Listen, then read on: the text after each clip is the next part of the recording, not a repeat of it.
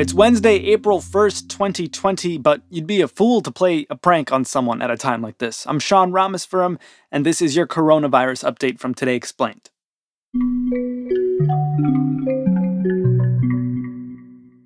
It's Census Day. The US Census Bureau had to suspend field operations for the time being, but it's still counting on you to help get this thing done by the end of the year. You can head to my2020census.gov to take it. I did mine this morning. There is no citizenship question on the census, if you're wondering. And if you're also wondering if this pandemic is essentially our generation's world war, the answer is evidently yes. The United Nations Secretary General Antonio Guterres today said COVID 19 is the greatest test that we have faced together since the formation of the United Nations. The UN is estimating that something like 25 million people will lose their jobs worldwide, bringing a recession that, quote, probably has no parallel in the recent past. The number of confirmed cases around the world is now approaching a million, with close to 50,000 deaths. The death toll in the United States is now over 4,000 more than we lost on 9 11. And also, that's more than officially died in China because of COVID 19. But US intelligence is now confirming a long held suspicion that China has been underreporting the toll of COVID 19. According to Bloomberg News, not Michael, the intelligence community turned in a classified report to the White House that says China concealed the extent of the coronavirus outbreak. And people like Dr. Deborah Birx from the White House Coronavirus Task Force are saying the medical community was missing a significant amount of data when setting expectations for this pandemic as a result. Bringing this back to World War II, Wimbledon has been canceled for the first time since World War II, but I don't know, maybe it'll be a banner year for ping pong. You can hit us with your coronavirus concerns anytime. We got a listener voicemail line 202 688 5944. We're on Twitter at today underscore explained. I'm at Rameswaram, and we're accepting emails today explained at vox.com.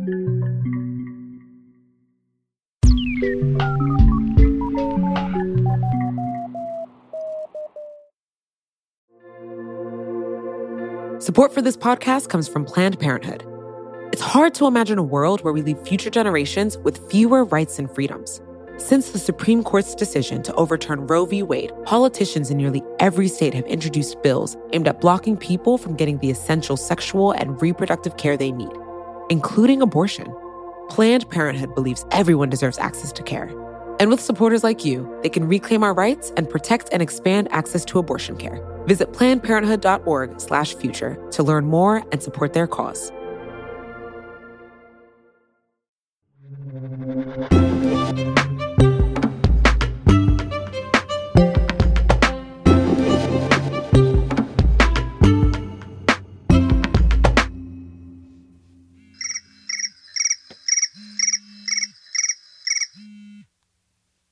Hello.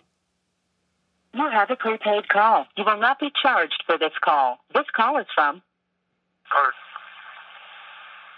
an inmate at Monroe Correctional Complex. This call will be recorded and monitored. If you wish to block any future calls of this nature, dial 7 now. To accept this call, press 5 now. To decline this call, hang up. Thank you. Hello, is this Arthur? Yes, this, this is Arthur Longworth. I'm looking for uh, Sean and Halima. Yeah, this this is Sean. So uh, Halima's on the line too with me. Um, Sean, you're you're really broken up like you're underwater. Is, is, does this sound better? That's that's really broken up. Hold on a second. How's this, Arthur? Is that better? Completely clear. Completely clear. I love it. Okay, cool, great. Um, Arthur, how you doing? Incarcerated. Uh, we're fine. Where are you incarcerated? Um, the Washington State Reformatory in Monroe, Washington. And how long? How long is your sentence? I was uh, convicted of murder when I was 19. I'm 55 now. Um, I received a life without parole sentence. And I- I wanted to talk to you today to find out what it's like to be incarcerated now with this coronavirus pandemic. Has that been on your radar? Before it, before it appeared in the prison, um, it certainly wasn't on my radar until it kind of took over life here. and changed the whole trajectory of the prison. No. Tell me, tell me exactly how that happened. How did it enter the prison and, and take over your life there? Earlier this month, the entire cell house I, I, I live in uh, was put on lockdown, and we received notice that we were on quarantine lockdown because a guard had showed up to work with coronavirus, and that was the first first time, first point where it entered the prison. And I believe that was March 8th when that guard came to work with coronavirus. Tell me everything that happened after March 8th as you remember it. They locked us down and they just locked the cell doors and kept us locked up for for just over two weeks. And they started with you know checking our temperatures. After a few days, they quit checking our temperatures and just let us ride it out for a couple weeks. And then on previous Monday, they released us from that lockdown quarantine. And so this last week, we, you know, were able to, to go outside finally. And then on Thursday, the other cell house of 320 cells, over 400 and some people, was placed on lockdown. And they were placed on lockdown because another guard came to work with coronavirus. And since then, um, a prisoner is tested positive. and so that cell house is currently on lockdown. And also, what's happened since then is the prison has become much more crowded because they opened up two um, mothballed or shuttered uh, cell blocks, you know, that are that are out of date, so they haven't used them for about 20 years. They open those cell blocks back up and are now putting parole violators in there because the local county jails where the parole violators, violators are normally held will no longer take those parole violators because the, county jails are trying to bring down their populations uh, because of the danger of the virus. So now this prison is becoming much more crowded. And so, how did that change your day to day life, or or the life, the lives of your your fellow inmates? Well, I'm in a in a in a cell house of um, that has 320 cells. They're six foot by nine foot cells. They're very small, and a lot of them have two prisoners in them. Okay, so you got a guard who has the virus. The prison's overcrowded. You're on lockdown in there. Are you scared? That's a good question, although it's hard to answer that, that word scared. There's a real feeling of inevitability about it. You know, the virus was wreaking havoc right outside the walls. You know, the first place it showed up in the U.S. was just 15 miles away from here. And so, I mean, there was an inevitability that it would get in here. And so, prison is kind of an experience where virtually everything is out of your control. And so, when something inevitable happens, you just kind of kind of hang on and find a way to uh, survive it. The closest thing I can, you know, equate it with is like you know, when you're locked in a cell in a giant old deteriorating cell house, one, one of the biggest fears is like that there'll be a fire. Nobody's going to come and unlock your cell. And so that's a, that's a very real fear. And what kind of caught my attention about this virus, it kind of feels like a fire has started in the prison. Anyway, sorry to go off on a tangent there, but. No, it's, uh, it's a really good and scary metaphor. So, how is this fire spreading? I mean, how many people have tested positive since that one guard got it? So far, um, two guards have tested positive and one prisoner. There's a reason that the one prisoner was tested, and the reason is, is that he had underlying health conditions, and so he, for his underlying health conditions, was taken out of the prison to a neighboring hospital. And in the neighboring hospital, he showed signs of the virus and they tested him and found out he had it.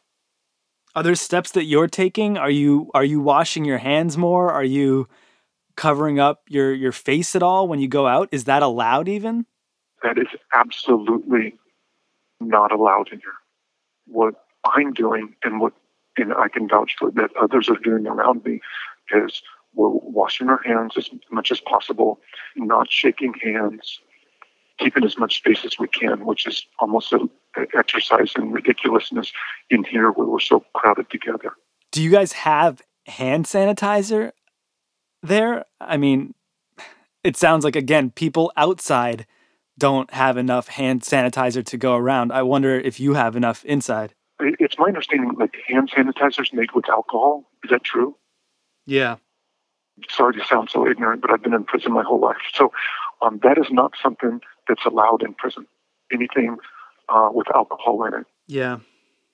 Arthur, I, I, I, guess I just want to ask before I let you go. I know this call is costing you money. Uh, do you feel like the prison is trying to keep you safe, or or is it just the fire you were talking about? Is it a fire that you're powerless to put out and and powerless to escape from?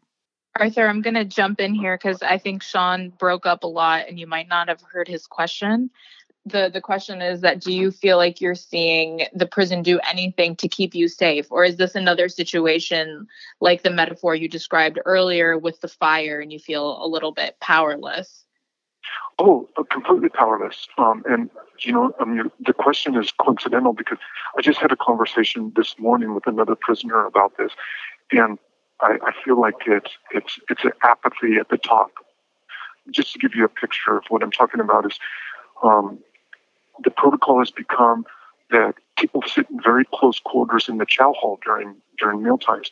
There are four person tables, and the prison has gone to um, only seating one of us at each four person table, which is, seems to be a social distancing protocol. At the same time, we're, we're required to stand in single file, very close proximity, 80 of us at a time, in order to pick up our tray. Or they instituted a, a rule where only 150 prisoners can go to the yard, which of course creates a situation where everyone is is uh, pushing and shoving and, and, and, and, crowding each other in order to be one of those 150 people on the yard. And then when we get to the yard, there's only eight phones that are available, and they're 18 inches apart.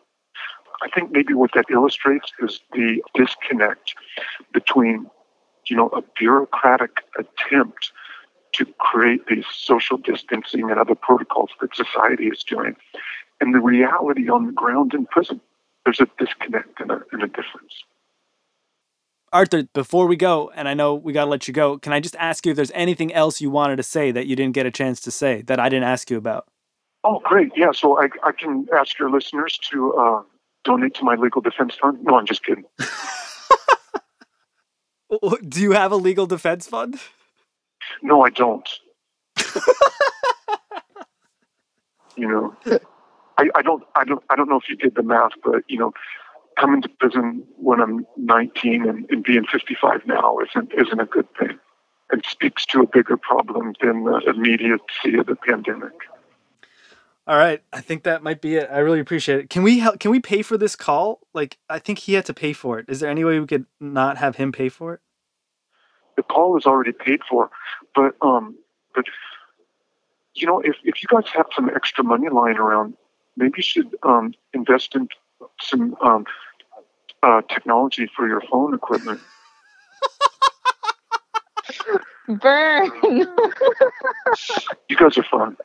I appreciate it. Thanks.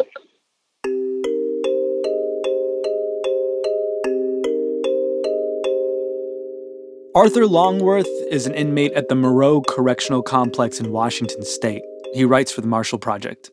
We got in touch with the state's Department of Corrections to ask about Arthur's account of conditions at the prison.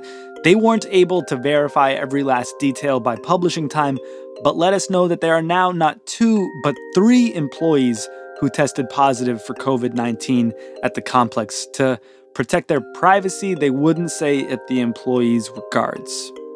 After the break, this isn't just an issue at Monroe in Washington state. The coronavirus is a 50 states issue, and these 50 states have incarcerated more people than any other country on earth.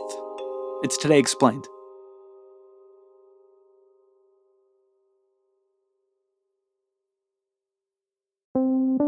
Support for Che Explained comes from FX's The Veil, starring Elisabeth Moss. If you like spy thrillers or indeed Elisabeth Moss, then you might want to check out FX's The Veil. It's an international spy thriller that follows two women as they play a deadly game of truth and lies on the road from Istanbul to Paris and London. Oh, I'll go. One woman has a secret, same here, and the other has a mission to reveal it before thousands of lives are lost. FX's The Veil, now streaming only on Hulu.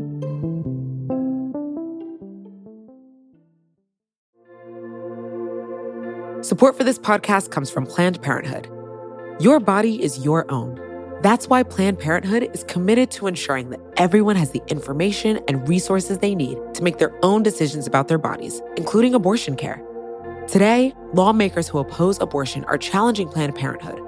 Affordable, high quality basic health care for more than 2 million people is at stake. Planned Parenthood believes that health care is a basic human right. That's why they fight every day to push for common sense policies that protect our right to control our own bodies. They also work tirelessly to oppose the onslaught of new policies aimed at interfering with personal decisions best left to patients and their doctors. They won't give up and they won't back down. You can join Planned Parenthood in the fight to help make sure that the next generation can decide their own futures. The organization needs your support now more than ever. With supporters like you, they can reclaim our rights and protect and expand access to abortion care.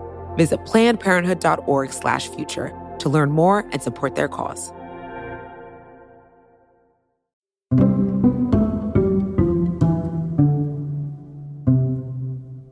Daniel Gross, you write about incarceration and the criminal justice system for the New Yorker. Things are bad in the free world right now, and they're promised to get much worse. How much worse is this going to get in America's prisons? Let me put it this way mass incarceration is a vector of disease. I've spoken to doctors about this. Factors like crowding, areas where you have to congregate in order to eat food, conditions like cells uh, all lined up next to one another. Um, like a, a source told me that he's 21 inches away from the person next to him in another cell. These are the same risk factors that cause a disease to spread more quickly in society. Social distancing is not possible in many prisons.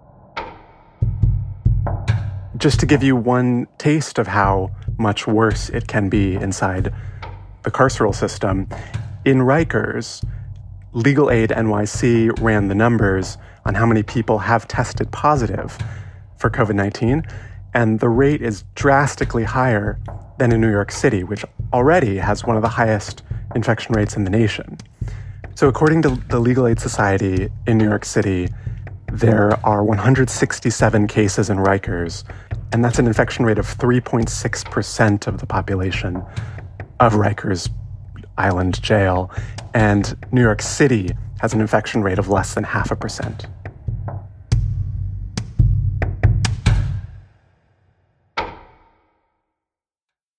And the country is aware of how dangerous this is. The Bureau of Prisons announced that starting today on Wednesday, all federal prisons will be going into lockdown for two weeks. What are we seeing in other prisons across the country? Are any of them doing a particularly good job of handling this? I mean, things didn't sound promising at Arthur Longworth's prison in Washington state. I would say that what you heard from Arthur is probably consistent with a lot of prisons right now. San Quentin in California uh, and prisons in New York State have implemented lockdowns. And what we're really talking about when we say lockdown is essentially the, the same mechanics of solitary confinement. Um, we're talking about people being confined to their cell for most of the day, being occasionally let out for particular activities like eating or calling loved ones. I've been hearing from a lot of my sources that uh, people are, are not getting enough access to the phone. They might have one or two opportunities in the day to go talk to their loved ones. And these are folks who don't have anything else to do because all the programs have been canceled. And so, one potential place where the disease could spread, according to some of my sources, is these communal phones that um, guys are putting socks over. They're, they're sliding socks onto the phone to prevent germs from getting on it and spreading to other people. In terms of what prisons are doing, m- most large prison systems that I've been following have canceled their non essential programs. So classes would be canceled. Some vocational training kinds of programs or, or transitional training programs have been canceled. The step that many prisons have not taken uh, is decarceration in large numbers. Decarceration meaning the release of at risk prisoners, elderly prisoners, uh, people who are close to their parole, a reduction in the population so that the disease doesn't have the opportunity to spread as quickly. Decarceration might be like a new word to people. They might be much more familiar with, with its opposite. What are the kinds of decarceration out there? So there's several ways that uh, folks can be released from prisons and jails. Within the jail system, it's often the mayor or the local prosecutors that have the power to allow someone to be released before they've had a trial. Um, so, pretrial people who don't need to be incarcerated for whatever the conviction was. And then there's two other tools that are sort of lower level tools that can be used. One is just parole. People um, people are coming toward the end of their sentence, they're eligible to be released, and usually a board of paroles can say, okay, this person has served enough time, they should be released. Medical parole is similar if you're at risk, if you're elderly or you have a, a condition like asthma or heart disease, you can be released. There's another category which is clemency, and that's when an executive, oftentimes the governor or the president of the United States, makes a decision to release someone or, or commute their sentence, end their sentence early, because they've, you know, applied for clemency and shown shown accomplishments or or shown a reason why they should be released. Have we seen efforts at decarceration in this current crisis? We have seen small efforts at decarceration, particularly in the jail system across the United States. So, in New York, as an example, Governor Cuomo and Mayor de Blasio together uh, announced the release of a number of people who were incarcerated for violations of parole. So they were previously incarcerated, they were released, and then they were reincarcerated. Many of those folks have been released. The total numbers, though, don't seem to be making that much of a dent. So in, in New York, the number of uh, parole violators released was about uh, just over a thousand, and the total prison population is in the tens of thousands. And Rikers continues to have many thousands of people confined in a very small space. But you are seeing some really interesting collaborations that um, may grow in the coming days. You see local prosecutors who are normally responsible for putting people in jail um, collaborating with public defenders to actually um, reduce the populations in jails. It's it's a movement that I think is is very localized right now. It's not spread across every system, but it's heartening and uh, is a trend that, that could help this problem. Is there a political reluctance to just let a bunch of people out of jails and prisons right now, be it be it parole violators or on the other end of the spectrum, like clemency or, or even pardons or something like that? I think there's a very powerful resistance uh, to the use of clemency, parole, to release people who are pre-trial even. So, as an example, in New York, um, the district attorneys of the different boroughs, these are the prosecutors responsible for incarcerating people, they have taken a stance against the release of people from Rikers. This is true in many, many places across the country. Prosecutors make a, a public safety argument that we are less safe if these folks are released. Do you think that there's the potential that we'll see, you know, a sea change in how people feel about this idea of decarceration as this crisis continues. I mean, there's just been so many instances of these major reversals, be it, you know, South by Southwest definitely won't be canceled to South by Southwest is definitely canceled. And that definitely seems like the right thing to do now. Or be it just last week, President Trump saying we're going to have the country back in business by Easter. And just this weekend, the president saying, you know, that's absolutely not going to happen. Do you think come one, two, three more weeks, there might be, I don't know, some some people coming to the table and considering decarceration who who absolutely won't even consider it in the room right now? I want to hope so, but the fear that that won't happen keeps me up at night. Eight or nine days ago, I sent an email to the New York prison system asking if they were considering tools like medical parole, uh, standard parole, or whether the governor was considering clemency, like um, commuting sentences, releasing people in large numbers to address this problem. There were only a few cases in the New York prison system at that time. In the course of six days, the number of cases in the New York prison system quadrupled. And so at the time, they, they um, did not give me any indication that they were considering those measures. The outbreak has already gotten much worse. I do think that has the potential to change some minds, but I think that there's an amount of, of fatigue in the public. I think when people read about more deaths and more infections, and they, they see that it's starting to um, spread within the prison system, it's like people don't have any energy left to be outraged about that too.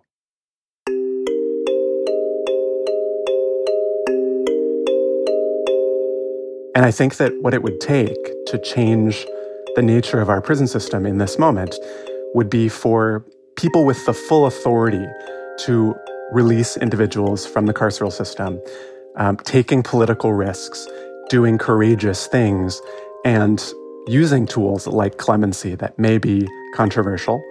But, you know, Governor Cuomo, President Trump in the federal system, uh, governors across the country, mayors, each have the power to individually decarcerate the system that they oversee for the sake of public health.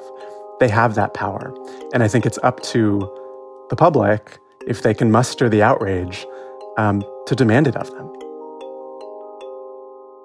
And if they don't? A lot of people will die.